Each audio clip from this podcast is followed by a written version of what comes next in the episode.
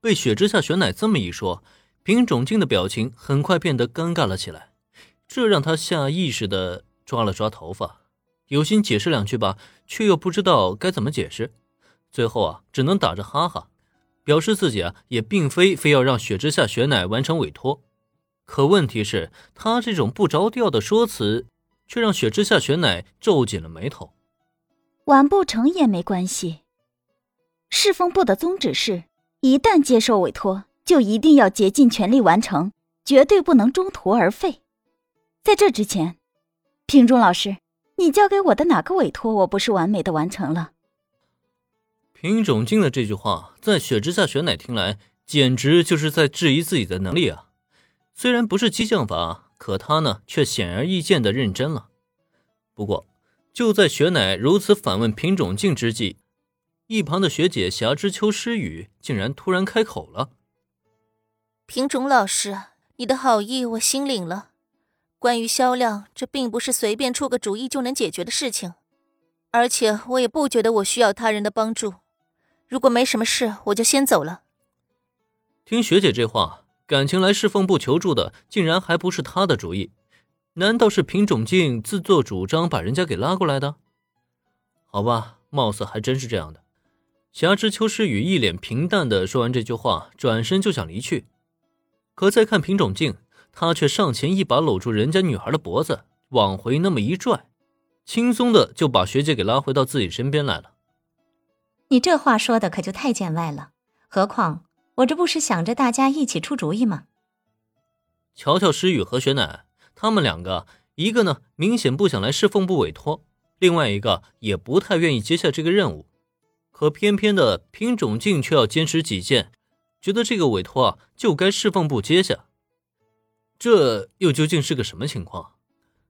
眼瞧着品种镜紧拽着诗雨，完全没打算让他离开的样子，林恩是轻轻的拉了拉身边两个女孩，身形不自觉的向后退了两步，总觉得这件事情还是别掺和的为好，不然的话，保不齐就会给自己惹麻烦。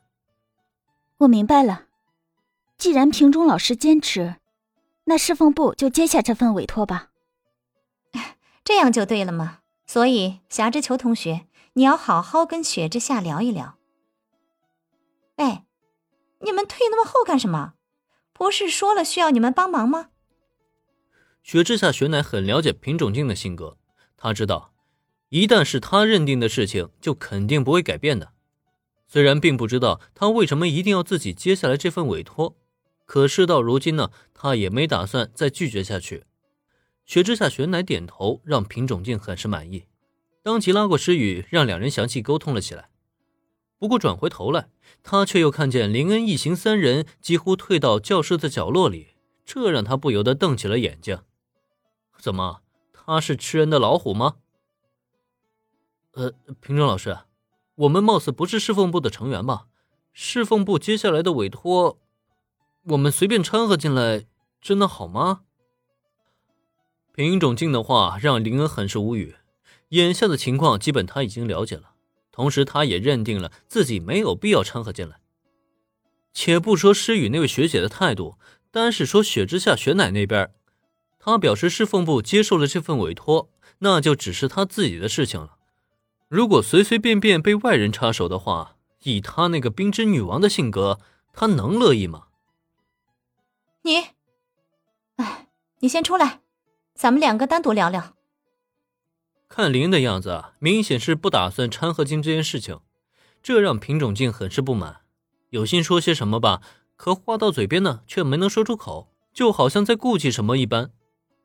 不过呢，他倒是也没有就此放过林恩，而是朝他使了一个眼色，要与林恩单独沟通。到底是什么事呢？还弄得神秘兮兮的。林恩一脸的不解，但并没有拒绝，直接尾随着品种镜走出了侍奉部的教室。喂，你这家伙不是雪之下的未婚夫吗？给你未婚妻帮忙，你都不愿意？侍奉部外的走廊里，品种镜凑到林恩身边，小声的不满的说道：“原来他还以为林恩和雪之下雪乃这份婚约的关系很亲密呢。”觉得他俩是真正的未婚夫妻，就应该彼此互相照应。结果呢，这误会是不是有点太大了？品种老师，我跟雪之下同学之间的关系啊比较复杂，一时半会儿呢我也说不明白。你倒不如说说眼下这件事情。你交给雪之下同学的委托，明显不是普通学生能完成的吧？你应该很清楚这件事情啊，可你为什么还要坚持这么做呢？